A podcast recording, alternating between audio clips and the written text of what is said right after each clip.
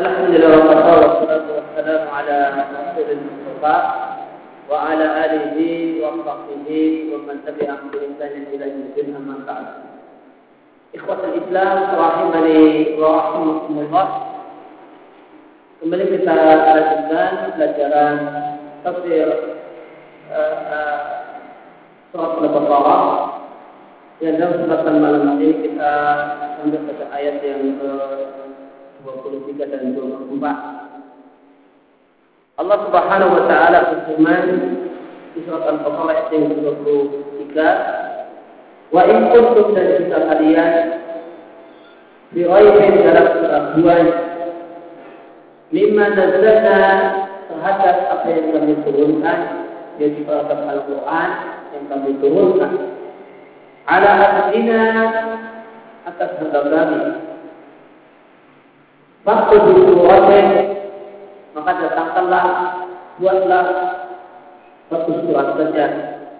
Mimislihi salah satu surat tersebut semisal satu surat dari Al-Quran.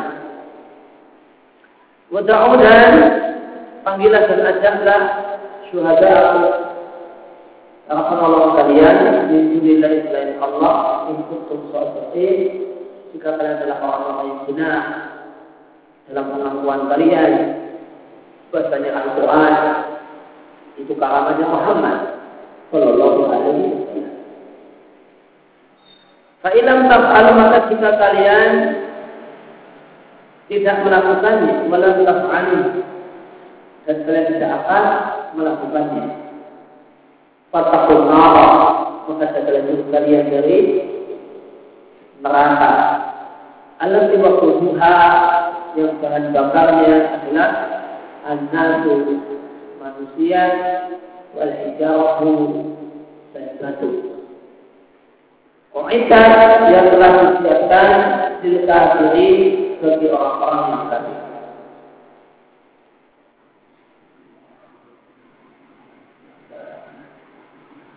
Maka poin pertama akan saya bacakan tafsir penjelasan kita untuk ayat Al-Baqarah ayat yang ke-23 yang mengatakan dalam ayat ini terdapat dalil akli, dalil logika yang menunjukkan benarnya Rasulullah Sallallahu Alaihi Wasallam, benarnya Muhammad adalah utusan Allah dan benarnya ajaran yang dia bawa.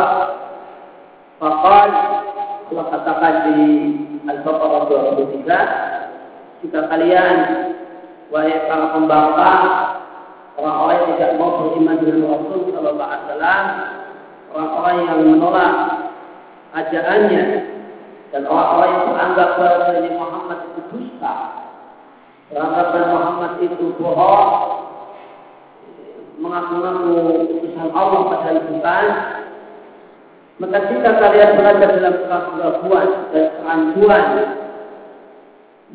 dan ketidakyakinan terhadap Al-Quran yang kami turunkan pada hamba kami. Apakah dia benar-benar datang dari hak yang datang dari Allah atau tidak? Maka ketahuilah maka cermatilah bahasanya ada titik kesamaan antara kalian penentang dakwah Muhammad dengan Muhammad Sallallahu Alaihi Wasallam yang dengan dengan titik kesamaan ini maka menjadi pembeda antara titik tengah antara kalian dengan dia. Titik kesamaan antara kalian dengan Muhammad Sallallahu Alaihi Wasallam adalah dia adalah manusia sama persis dengan kalian. Dia bukan dari jenis yang lain, dia bukan dari bangsa dia juga bukan dari kalangan malaikat, dia tulen asli 100% manusia biasa. Dan kalian pun telah mengenal Muhammad sejak yang kecil, tumbuh remaja di tengah-tengah kalian, dan kalian tahu betul kalau dia tidak bisa nulis dan tidak bisa baca. Maka itu tidak mungkin adalah hasil olah pikir dan hasil penteraan berbagai buku kemudian dituangkan dalam Al-Quran Lalu sekarang dia telah datang kepada kalian dengan membawa satu kitab yang dia klaim kitab tersebut berasal dari sisi Allah. Sedangkan kalian mengatakan bahwasanya Muhammad itu mengada-ada dan membuat kebohongan. Maka jika benar apa yang kalian katakan, bahwasanya Muhammad membuat kebohongan atas nama Allah Subhanahu wa taala, maka datanglah satu surat yang satu surat tersebut adalah semisal satu surat dari Al-Quran. Dan minta tolonglah dengan semua orang yang bisa kalian mintai tolong. Mintalah tolong kepada semua pembantu dan para penolong kalian. Karena adalah minta tolong adalah suatu hal yang mudah bagi kalian. Maka ini tentu adalah satu hal yang mudah. Tantangan ini melaksanakan tantangannya adalah suatu hal yang mudah karena kalian adalah orang-orang yang pandai berbahasa, yang berbahasa yang indah. Kalian adalah orang yang pandai bercerama dan kalian adalah orang yang memiliki pemusuhan yang besar kepada sang Kalau kalian adalah orang yang memiliki pemusuhan yang besar, maka itu adalah pokok pendorong yang sangat kuat untuk mendorong seseorang untuk membuktikan dustanya musuh. itu pasti akan jadi faktor faktor pendorong yang sangat kuat untuk membuktikan kejelekan musuh.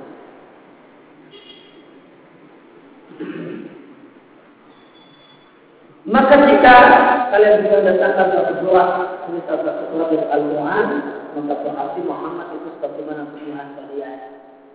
Kalau dia adalah orang yang berdusta atas nama Allah.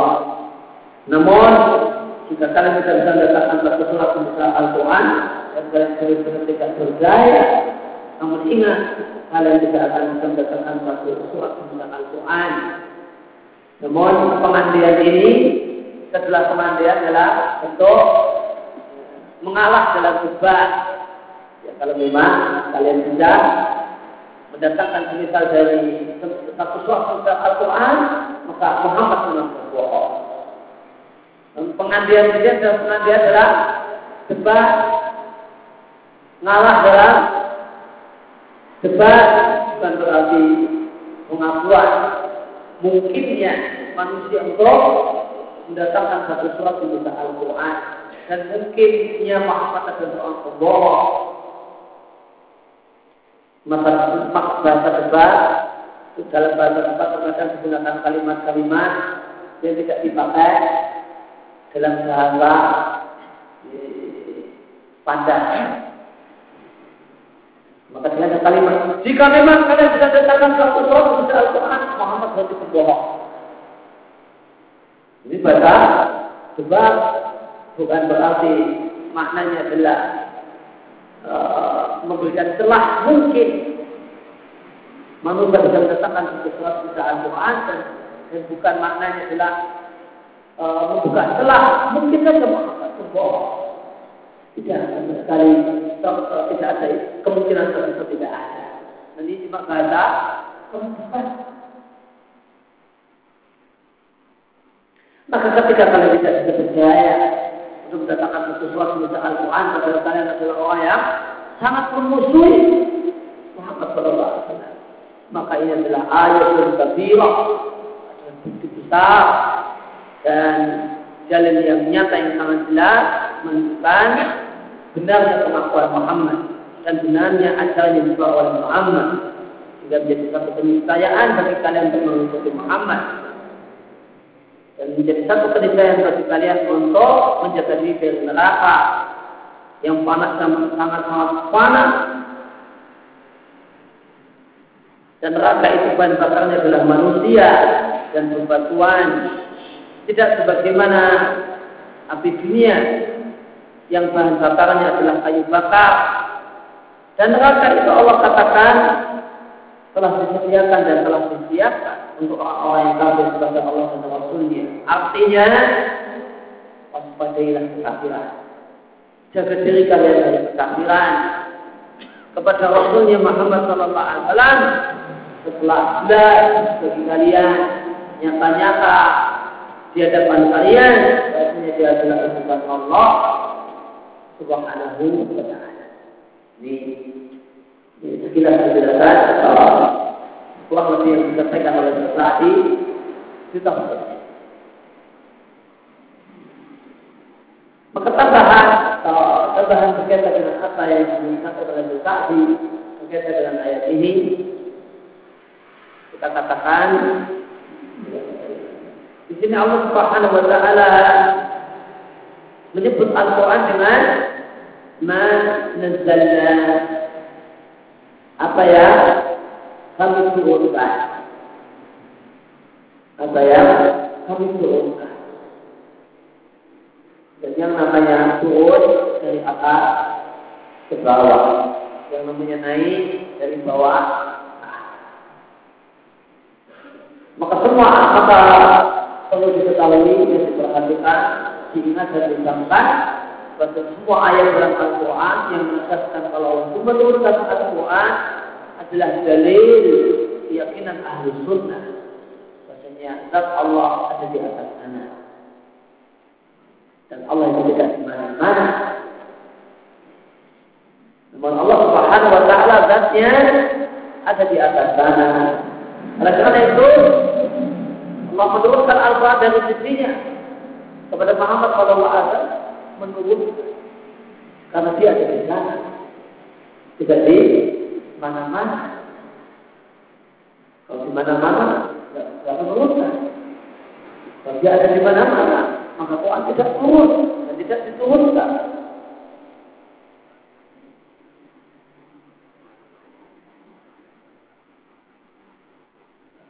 Dan di antara dalil pokok keyakinan ini bahasa kalau ada di atas sana adalah kesepakatan kaum muslimin bahasanya di antara kejadian besar yang dialami oleh baginda Rasul Sallallahu Alaihi Wasallam adalah Isra dan Mi'raj. Yang namanya Mi'raj, Nabi ke mana? Ke atas atau ke bawah? atau muter-muter.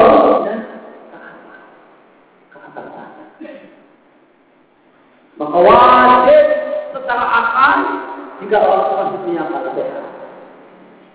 Wajib bagi wajib menurut akal jika seorang itu beriman dengan Isra Mi'raj untuk berkeyakinan berzat Allah ada di atas.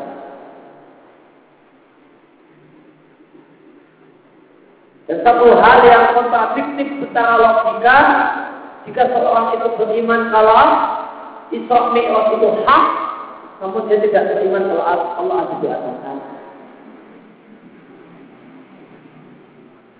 Dan ini ada orang yang lucu seperti ini.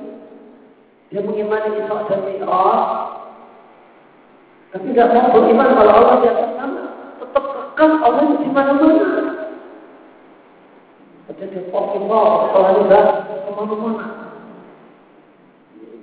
Yang saya maksudkan adalah kuah istihad di, di bukunya membumikan Al-Quran.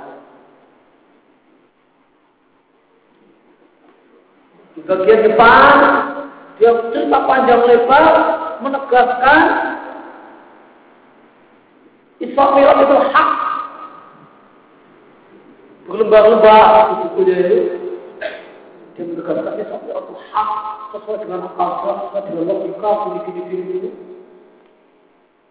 setelah itu beberapa lembar setelah itu setelah itu dia membahas tentang di mana Allah jawabannya Allah di mana mana maka ini satu hal yang bikin anak kecil bingung. Ya, ya sekolah nggak perlu. Jauh-jauh Allah ada di mana-mana. Gak perlu sampai profesor, jadi profesor malah bingungkan bocah. Dan mengatakan Islam lewat itu hak, namun zat Allah ada di mana-mana. Gimana? Demi Allah itu ke mana?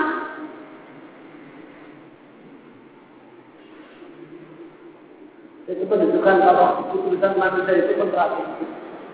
Begitu panjang-panjang menegaskan haknya itu ada Mi'raj. Cuma dua atau tiga lembar setelah itu dia batalkan semua yang dia katakan.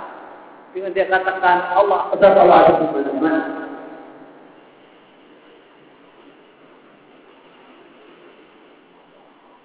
Maka kita katakan satu uh,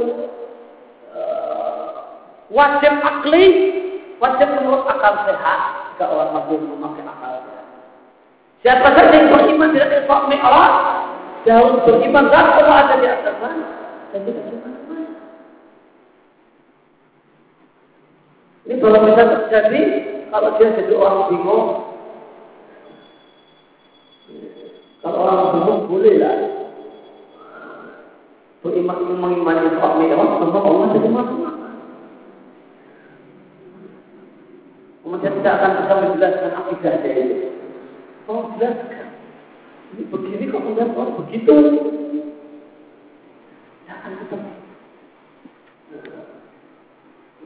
Maka cuma akan belum saja kalau seandainya dipaksakan untuk mau Maka apa keyakinan kaum muslimin dan bagaimana ditegaskan oleh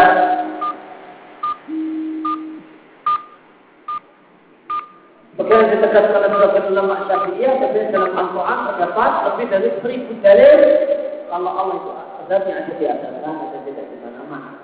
Karena semua ayat Al-Quran yang menegaskan kalau Allah menurunkan Al-Quran adalah dalil dan Allah ada di atas.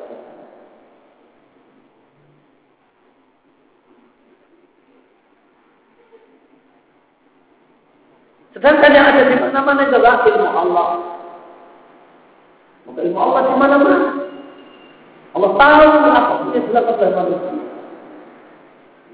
Sembunyi apa pun di tempat yang gelap sekalipun, Allah mengetahui gelap bercerita, gelap uh, langkah seperti semut ditajak dan bercerita di tengah gelapnya malam.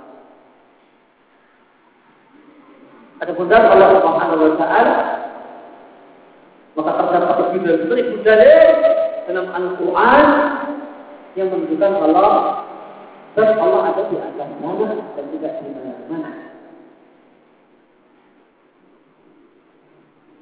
Kemudian di sini Allah uh, mengatakan nazalna Izzahnya itu dan nazalna yang kita terjemahkan dengan menurunkan itu mengandung makna berulang kali. Berulang kali. Mengandung makna banyak. Jika kalau masih terjemahkan uh, lebih bagus, maka nazalna jika kalian meragukan tentang Al-Quran yang berulang kali kami turunkan dengan pengertian Al-Quran itu turun bertahap tidak langsung sekaligus kepada Nabi Shallallahu Alaihi Wasallam bertahan.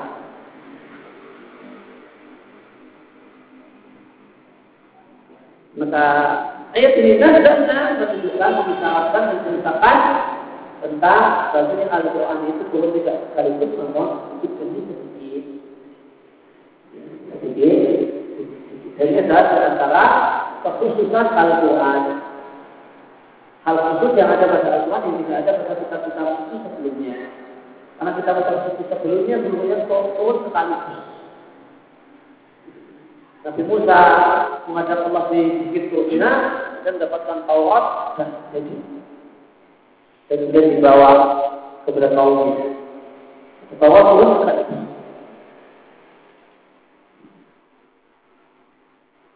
Tentang Al-Quran beda dengan tapi sebelumnya betul bertahan. Dan inilah sebab kenapa Al-Quran tidak di zaman Nabi. Dibukukan di satu titik, dikumpulkan di satu. Kenapa? Karena selama Nabi masih hidup masih ada kemungkinan Al-Quran pun Maka ada faktor hal untuk dibutuhkannya Al-Quran ketika Nabi masih. Ya, yaitu faktor penghalangnya adalah masih dimungkinkannya ayat Al-Quran dihapus. Masih mungkin adanya penambahan masih mungkin adanya uh, penghilangan. Ini masih mungkin. Maka sesuatu yang sangat merepotkan jika ketika Nabi hidup Al-Quran maka pembukuan yang layak yang terjadi setelah wafatnya Rasul Sallallahu Dan ini bukan bid'ah secara syariat. Meskipun Nabi tidak melakukannya. Sesuatu yang tidak Nabi lakukan dari bid'ah juga bisa edah. Sesuatu yang tidak Nabi lakukan. Padahal ketika Nabi itu tidak ada faktor penghalang yang menghalang Nabi untuk melakukannya. Dan ada faktor pendorong yang mendorong Nabi untuk melakukannya. Namun Nabi tidak melakukannya.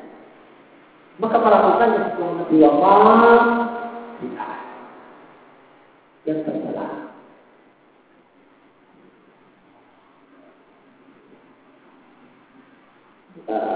Maka sesuatu yang tidak Nabi lakukan sudah dilakukan setelah Nabi wafat itu tidak bersyarat.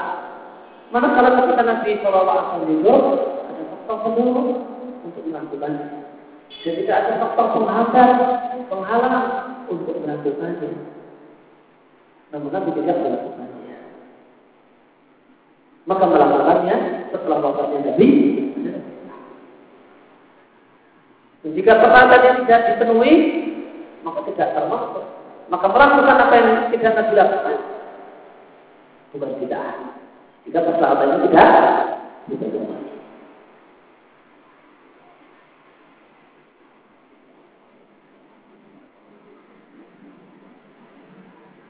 Maka eh, misalnya adan dan ikhoma dalam sholat itu bid'ah. Kenapa?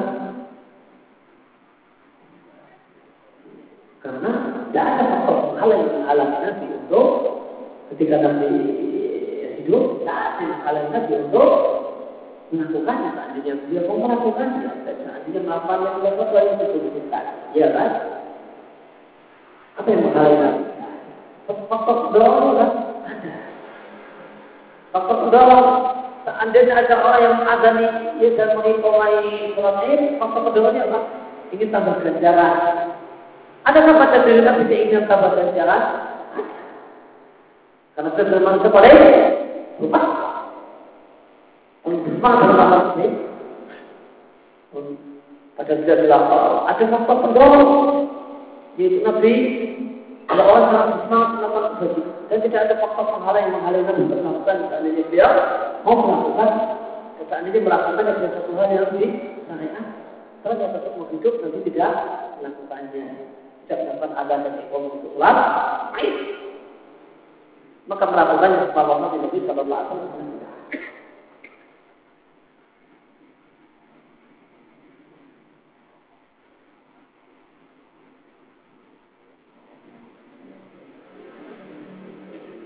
maka mengucapkannya adalah.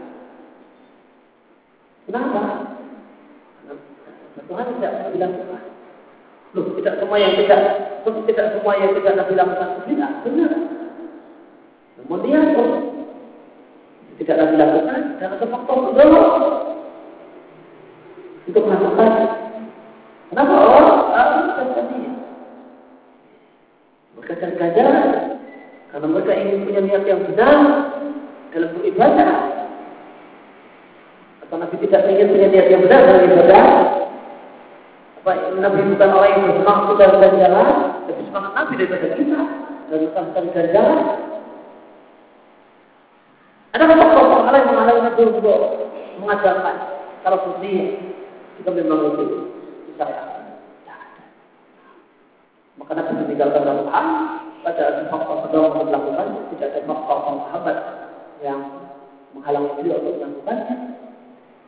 Maka melakukannya setelah wafatnya Nabi adalah bid'ah. yang terkuat. Ada bukan Al-Quran selama Nabi bukan sedang. Meskipun tidak Nabi lakukan, kenapa? Karena Nabi tidak melakukannya karena ada faktor penghalang. Faktor penghalangnya apa? Masih hidup, kemungkinan ada ayat yang dihapus, kemungkinan ada ayat yang ditambahi, kemungkinan ada ayat yang disisipkan. Jadi tulis api-api gini, tiba-tiba disisipi banyak. Eh, bahkan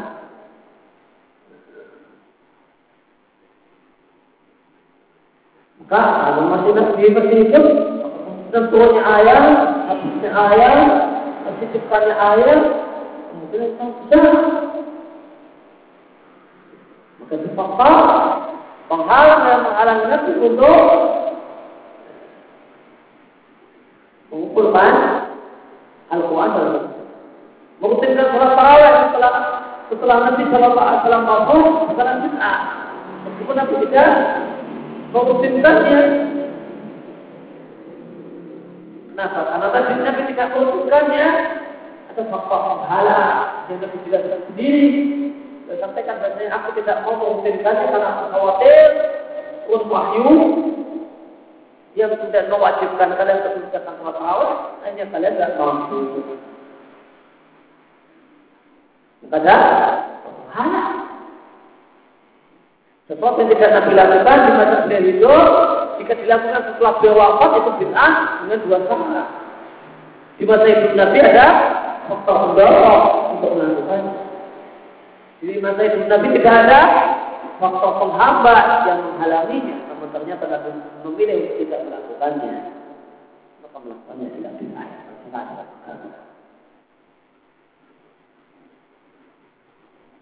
ala abdina kami turunkan pada hamba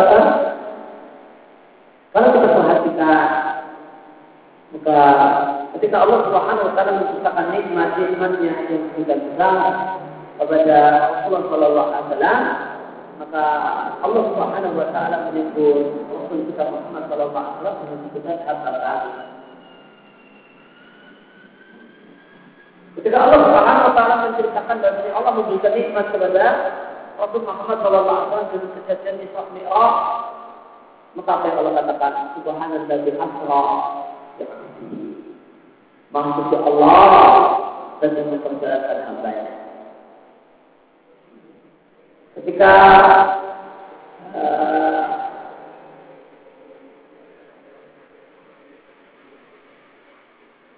Allah Subhanahu wa taala mau menciptakan nikmat Allah Subhanahu wa taala menurunkan Quran, nikmat diturunkan Al-Quran kepada Rasul sallallahu alaihi wasallam di surat Al-Kahfi. Maka apa yang Allah katakan? Maka yang Allah sebut Allah menggunakan sebutan hamba kami. Allah menggunakan sebutan hamba kami.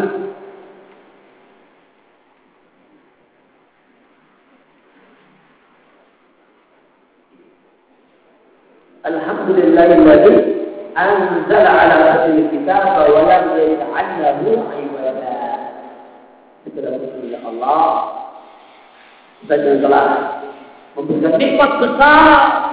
Berupa turunnya Al-Quran. Kepada siapa? Hamba kami. Walau dia Allah iwajah dan tidak ada yang bengkok dari Al-Quran. Tidak ada yang rusak dan baca dari Al-Quran. Semuanya baik. Semua beritanya benar. Semua perintahnya adil. Semua larangannya adalah larangan yang bekerja berbahaya maka Allah ketika menceritakan nikmat besar yang Allah berikan pada hambanya. Pada Rasul Rasul Muhammad Sallallahu Alaihi Wasallam berupa diturunkannya Al-Quran Allah menggunakan kata-kata hamba dalam Demikian juga di surat Al-Furqan di awal surat Al-Furqan surat yang ke-24, surat yang ke-25. Ketika Allah Subhanahu wa taala menceritakan ingin menceritakan nikmat dan besar yang Allah berikan kepada Rasul Muhammad Sallallahu Alaihi Wasallam dengan uh, Allah jadikan Muhammad Sallallahu Alaihi Wasallam sebagai utusan Allah maka Allah Subhanahu Wa Taala juga menggunakan kata-kata hamba kami dengan Allah katakan Tabarakalladzi nazzala al-furqana 'ala 'abdihi yakuna lil 'alamin nadhira. Maha suci Allah dan yang menurunkan Al-Quran. Ala abdi atas hambanya hamba Allah. Dia pula lil alamin nadhira supaya dia menjadi rasul. Semesta alam. Demikian pula ketika Rasul sallallahu Allah Subhanahu wa taala hendak menurunkan Bahasanya Allah Subhanahu wa taala menurunkan pada Muhammad sallallahu alaihi wasallam Al-Qur'an yang tidak bisa ditandingi oleh manusia. Siapa pun surat Al-Baqarah Allah katakan in kuntum in kuntum fi raibin mimma nazalna ala abdina. Kalau orang benarnya Al-Quran kami berikan pada Allah yang menciptakan dan Allah menurunkan menurunkan pada Rasul Muhammad SAW Al-Quran yang tak tertanding. Maka Allah uh, menyebutkan nikmat kepada Muhammad SAW dengan menggunakan kata-kata abdina hamba.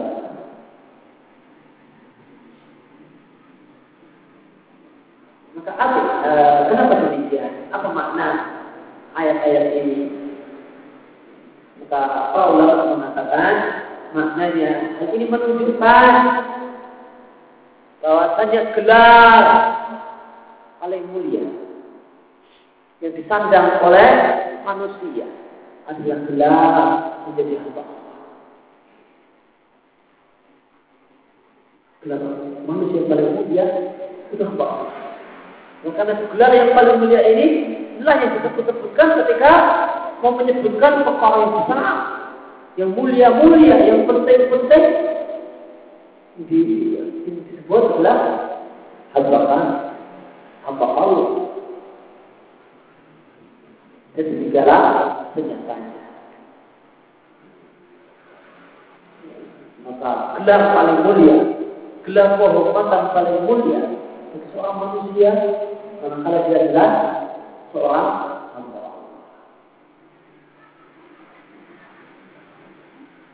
Dan kata Ibnu Qayyim di dunia ini cuma ada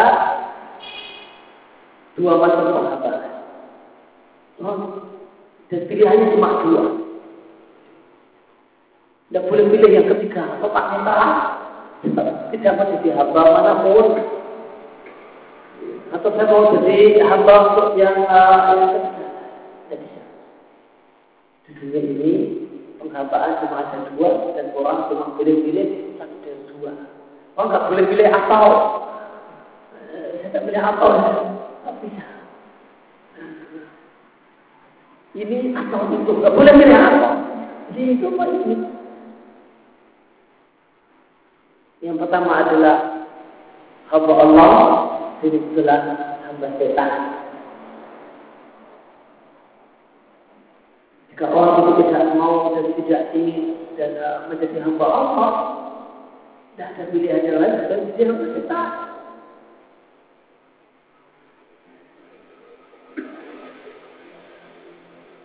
Maka ada dua di depan kita masing-masing.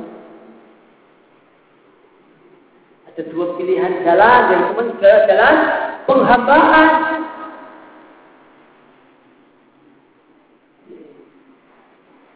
Mau menjadi hamba Allah atau mau menjadi hamba Gak mau jadi hamba Allah, jadi hamba. Meskipun dia merasa dengan tidak menjadi hamba Allah, dia merdeka dan tidak menjadi hamba apa pun dan siapa pun. Itu perasaannya, rasanya yang tidak kenyataannya. Kenyataannya dia jadi hamba setan. Dan siapa saja yang tidak ingin jadi hamba setan, maka satu juga punya pilihan untuk bebas dari jalan hamba setan adalah meniti jalan hamba Allah. Dan penghambaan uh, berkaitan dengan penghambaan kepada Allah atau penghambaan manusia kepada Allah itu ada dua macam. Yang pertama adalah penghambaan yang bersifat umum dan ada penghambaan yang bersifat khusus atau dengan kata lain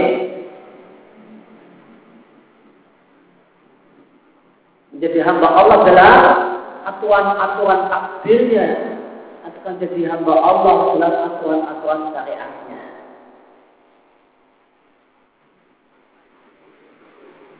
Maka semua manusia hamba Allah dalam jenis yang pertama. Terikat dengan aturan-aturan takdirnya. Tidak ada orang yang tidak terikat dengan aturan takdir Allah taala. Sekaya apa pun dia, sehebat apa pun pangkat dan kedudukannya, Allah takdirkan mati mati. Tidak bisa melek, tidak bisa indo, tidak bisa menghindar. Banyak apa pun duit, sehebat apa pun pangkat dan kedudukan. Sekafir apa pun mati ya mati. Wah kemudian kalau kafir tidak mati mati.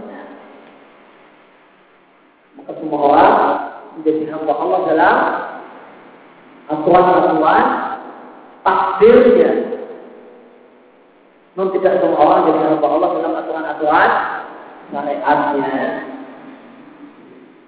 Karena kalau menjadi hamba Allah dalam aturan-aturan takdirnya tidak bisa milih lahir jadi manusia tidak wajib terikat dengan takdir Allah dan tidak ada, ada kesempatan untuk milih. Adapun yang menjadi hamba Allah terikat dengan aturan-aturan syariat, maka orang pilih. Maka itu pilihan. Anda mau jadi hamba Allah yang terikat dengan syariat-syariatnya, atau tidak? Atau tidak mau terikat dengan aturan syariat? Maka itu adalah pilihan masing-masing dan masing-masing pilihan ada konsekuensinya. Maka apa yang dimaksud dengan hamba kami, hamba Allah di sini, sebenarnya adalah hamba yang kedua. Penghambaan yang dimaksudkan dalam ini ayatnya adalah penghambaan jenis kedua. Atau jenis kedua yang istimewa karena penghambaan Rasul kepada Allah Subhanahu wa taala itu lebih jauh lebih baik daripada penghambaan umumnya orang yang beriman. Karena semua orang yang beriman, seberapa kecil kadar imannya, dia adalah hamba Allah dengan makna yang kedua. Jadi hamba Allah adalah aturan-aturan syariat Allah.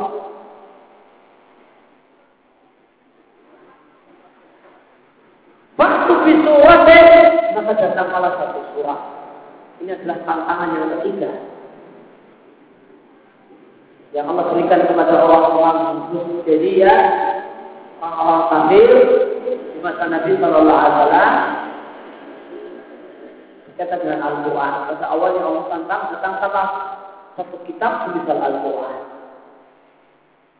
Setelah itu Allah turunkan datang kalau satu suara semisal sepuluh surat dalam Al-Quran.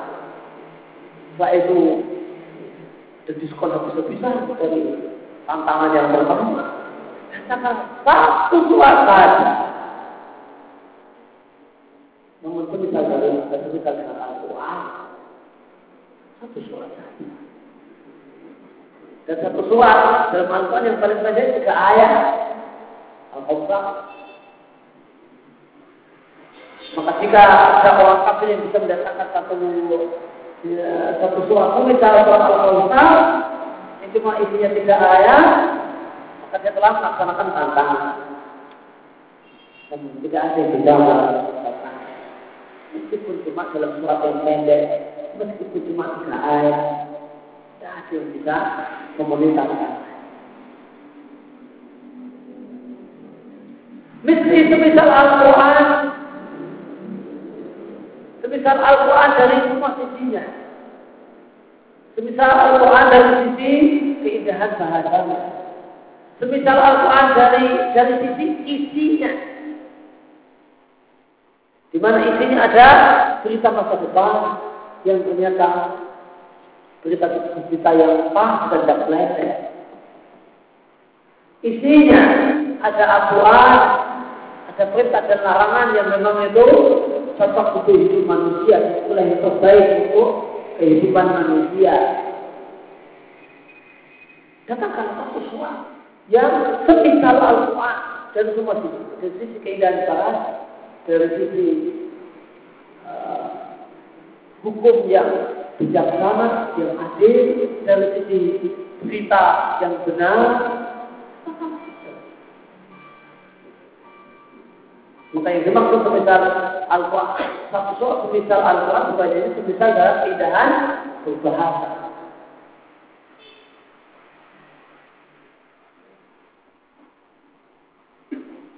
Ikut tungkar ini datangkanlah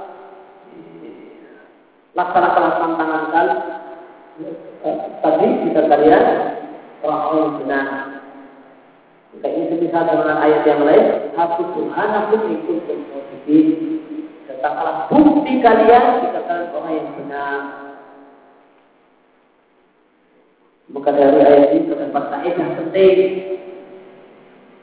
yang masih dipegang oleh seorang muslim. Kaidah tersebut adalah bukti benarnya pernyataan seseorang ketika dia sudah mendatangkan bukti. Kalau tidak bisa datangkan bukti, maka sama dengan enggak sama dengan tidak benar. Meskipun sudah jadi benar.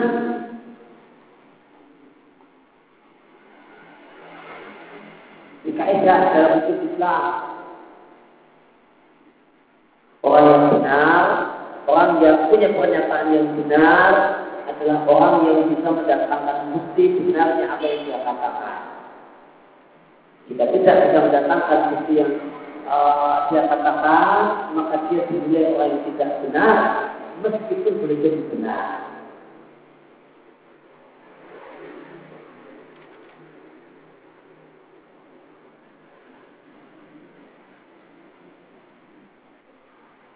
Oleh karena itu, siapa saja yang seseorang dengan tuduhan zina,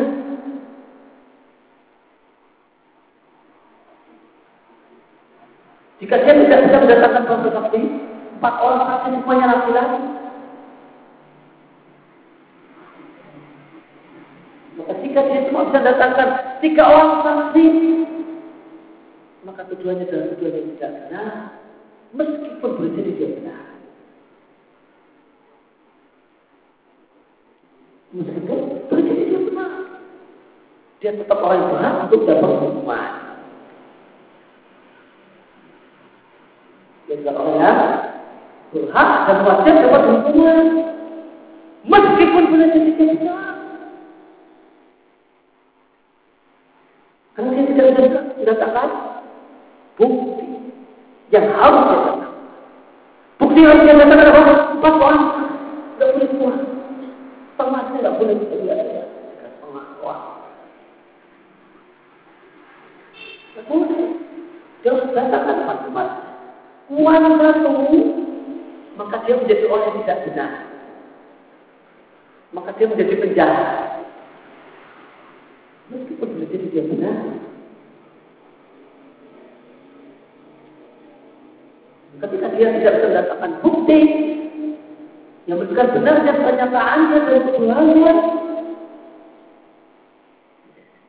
bukti yang harus dia dapat, dia jadi penjahat. Karena tidak bisa dalam Jika kaidah pernyataan yang benar. Kaidah pernyataan yang benar dalam Islam. Orang yang pernyataannya benar adalah orang yang bisa mendapatkan bukti akuratnya pernyataan.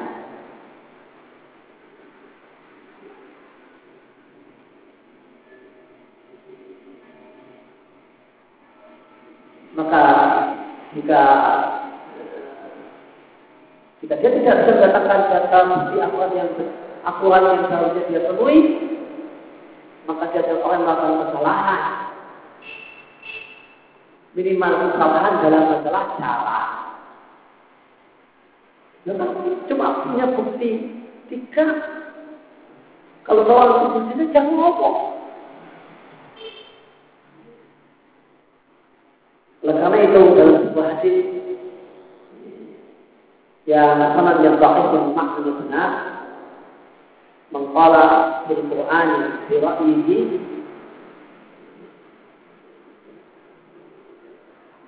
fa in asaba huwa mukhti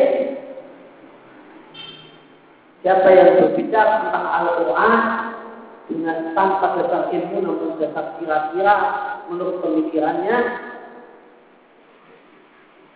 maka meskipun penafsirannya itu benar dia tetap salah. Meskipun penafsirannya benar itu tetap salah. Karena dia tidak bisa datangkan bukti. Apa buktimu? Kalau penafsiran makna ayat Al-Quran begini, sebagaimana yang disampaikan, apa bukti? Dia tidak bisa datangkan bukti. Tidak, saya tidak bisa. Kayak kayaknya saja ya. Nah, kayak kayaknya saja. Pengetahuannya hanya ini. Maka Nabi katakan, meskipun penafsirannya dia salah. Kenapa? Dia tidak bisa datangkan bukti benarnya pernyataannya. Karena dia tidak punya ilmu. Tidak punya ilmu. Maka jadi salah. Meskipun dia benar. Yang dia omongkan benar. Hak. Dia seperti itu yang benar. Berdasarkan ilmu yang benar. Dia tidak bisa mendatangkan bukti. Bukti kalau memang makna penafsiran ayat itu gini gini gini gini itu buktinya itu gini loh. Penjelasannya begini loh. Tidak bisa mengatakan itu. Tidak punya bukti. Maka dia salah. Maka dia keliru. Maka dia berdosa. Meskipun benar. Kulhat, kulhat itu ikut Datangkan bukti, datangkan datamu, datangkan faktamu. Jika saya seorang yang benar, jika memang benar pernyataan. Jika tidak bisa datangkan, ada orang yang berdusta, ada orang yang keliru, ada orang yang jahat. Meskipun menjadi benar. Ini mah Anda jahat dalam apa? Salah. Karena jahat dalam jalan. Kalau Anda tidak punya bukti, jalan itu menang. Gak punya bukti, gak punya ilmu, dia banget. Ngomong pada datang.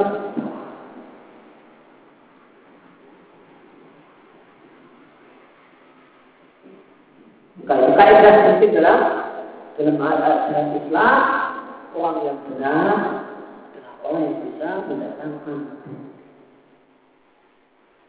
Orang yang bisa mendatangkan? Benarnya benarnya asing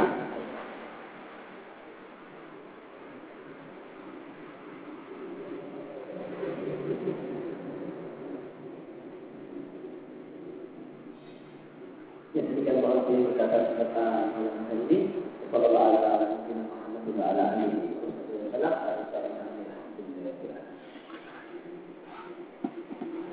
Berbeda dengan Allah Dengan kajian kita pada malam hari ini Sudah sampai ke beberapa ya. Silakan kepada jemaah yang ingin bertanya Bisa dengan tiga cara yaitu lewat tulisan lembar besar atau mungkin juga tulisan tapi dengan model HP SMS Malam 9136 1725 SMS-nya nomor itu tanya 086 9136 1725 atau langsung cara yang ketiga adalah langsung lewat tulisan Jadi silakan ada jamaah yang ingin bertanya.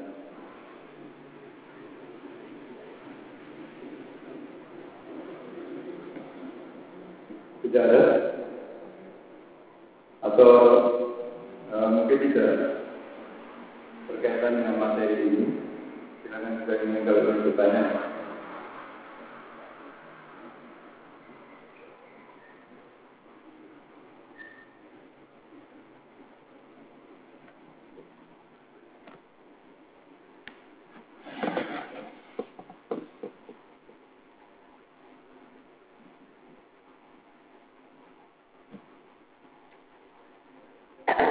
Siapakah yang dimaksud dengan uh, Harut dan Marut? Mungkin yang ditanyakan.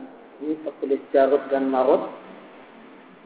Mungkin yang ditanyakan, siapakah yang dimaksud dengan Harut dan Marut dalam tafsir surat Al-Baqarah ayat 110?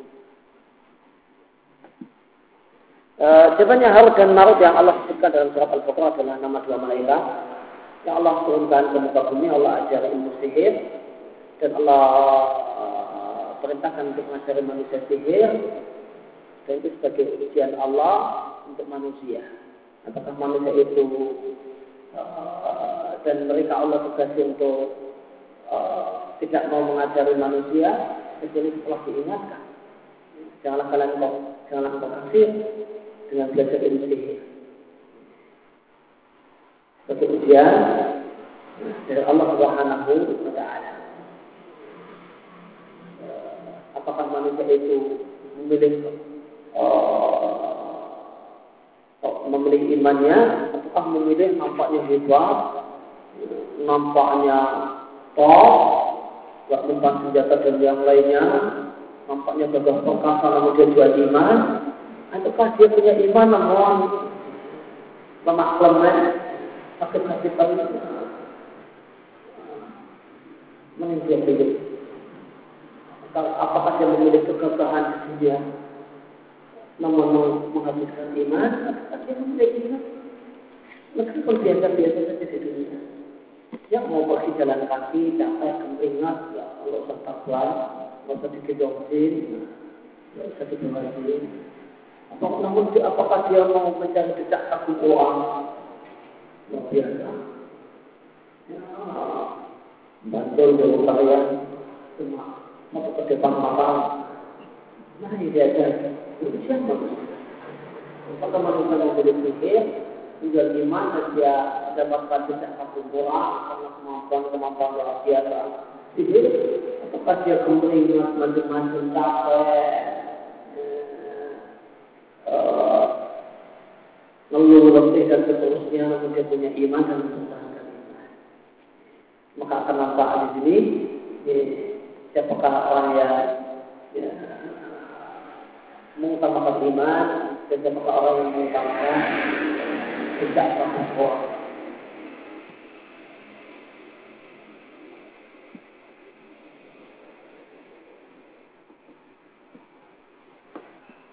Apakah ada turunannya sawalan setelah sholat Aid uh, maka yang diturunkan setelah selesai sholat Aid dan ini berlaku untuk Idul Fitri ataupun Idul Adha. Yang uh, yang disyaratkan dan dituntunkan adalah mengungkapkan rasa gembira. Mengungkapkan rasa gembira dengan cara-cara uh, yang halal dengan cara-cara yang dimudahkan dan dibolehkan maka berikutnya dengan berkunjung uh, ke sana keluarga, tetangga dan yang lainnya. Asalkan tidak ada hal yang unsur yang terlarang dalam syariat dari kunjungan tersebut, maka. Namun jika ada unsur hal yang terlarang, jabat tangan antara laki-laki dan perempuan yang bukan mahram, atau yang lainnya, seperti juga perempuan pakai sepatu dan sebagainya, tadi ada yang terlarang. Seperti gembira yang uh, telah maka apa dengan kawalan yang ditanyakan kita yang uh, yang ditanyakan adalah yang dimaksudkan adalah berkunjung uh, ke tetangga dan yang lain. Maka yang benar hal tersebut dibolehkan. Uh, dengan catatan tetangga yang dikunjungi itu tetangga yang hidup bukan tetangga yang mati. Alias jarak kuburan. Oleh jarak kubur para ulama telah menegaskan menjadikan Eid sebagai jarak kubur atau jarak kubur adalah sesuatu amal yang mengada-ada. Dan itu bertolak belakang dengan maksud Eid. Karena maksud Eid adalah hari gembira. Maksud dari Eid adalah hari gembira. Nah, kalau malah jarak kubur, adalah hari Eid, hari sedih dan susah. Seandainya jarak kubur benar-benar jarak kubur. Lain kalau jarak kuburnya bukan jarak kubur, namun wisata ke pemakaman. Nah, kalau dalam benar dalam cukup maka jadinya hari Aid hari susah, hari sedih.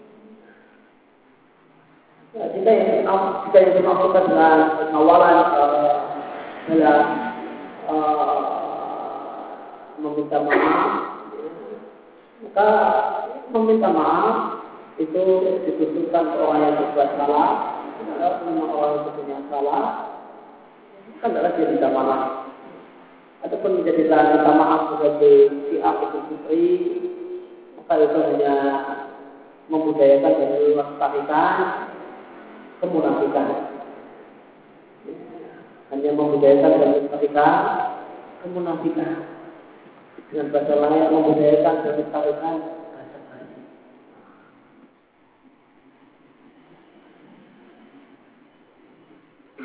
Apakah ketika berdoa kita harus angkat tangan? Sebenarnya ya, dianjurkan angkat tangan jika memang Nabi angkat tangan ketika itu atau Nabi mengajukan doa di satu keadaan. Namun e, tidak terdapat penegasan apakah Nabi angkat tangan ketika itu atau tidak. Tidak dianjurkan jika Nabi telah melakukannya ketika itu Nabi tidak angkat tangan Nanti doa ketika sujud ketika sujud tidak sambil angkat tangan. Malah dengan kata doa kami itu Nabi mengajarkan kita untuk doa uh, di tempat akhir setelah selesai uh, tahun selawat doa mengampuni dari empat hal maka Nabi ajarkan dan Nabi mengajarkan doa dan doa ketika itu Nabi angkat tangan. Maka tidak dianjurkan angkat tangan ketika itu bukan angkat tangan ketika itu bid'ah hukumnya tahun akhir setelah dia mau doa doanya sambil angkat tangan Rabbana atina fid dunya hasanah wa qina tidak. Nah, Nabi melakukannya dan Nabi tidak angkat tangan. Semua jika Nabi memang berdoa. Ketika ini sambil angkat tangan, jika Nabi berdoa di atas sofa dan marwah ketika sa'i. Nah, sambil angkat tangan, maka dituntut angkat tangan. Setelah lepas sebuah bulan dan musta berdoa sambil angkat tangan maka nanti doa di waktu sambil angkat tangan maka kita doa di makam. Sambil angkat tangan maka itu ditunjukkan. Tapi kalau Nabi mempraktekannya Nabi toa antara hukum Yamani dan Nabi Hasan Aswad Nabi oh karena Nabi dunia Hasanah Nabi tidak angkat tangan.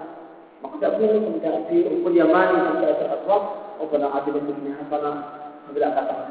Maka angkatan ketika itu di sini bid'ah maka angkat tangan kedua itu jadinya bid'ah. Maka satu ibadah itu adalah baik pada tempatnya. Ibadah itu baik pada tempatnya. Tidak baik jika tidak pada tempatnya. Tidak baik ketika tidak pada tempatnya. Baik pada tempatnya.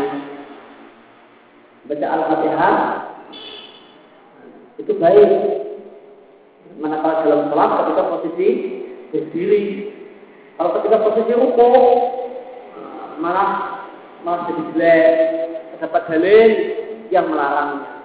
Aku dilarang untuk kata Nabi membaca Al-Quran ketika ruko dan sujud. Baca Al-Fatihah sebaik ketika posisi berdiri. Posisi tasahud diganti Al-Fatihah jadi jelek. Maka satu hal yang baik, baik manakala pada tempatnya ya tempat. Jika tidak ada tempat maka jadi satu hal yang buruk dan jelek. Uh, baik kita uh, cukupkan pengajian pertanyaan ini. Sebelum itu barangkali perlu kami sampaikan mengingatkan bahwa kajian ini sudah mulai tadi. Uh, tolong yang ada di sini bisa memberitahu sebenarnya belum hadir di malam ini Insya Allah kita akan segera membuat uh, jadwal untuk bagian Selasa uh, untuk jadwal tahun paling kerja ya kita buat untuk sampai bulan Desember. Jadi Insya Allah kita akan segera membuat jadwalnya. Uh, kemudian ada juga beberapa pengumuman kajian yang sudah dimulai di beberapa tempat kajian di Bukit Mustaqim di sebelah perempatan dua malam itu sudah mulai mulai lagi untuk hari Rabu. Pada maghrib sampai jam contoh satu di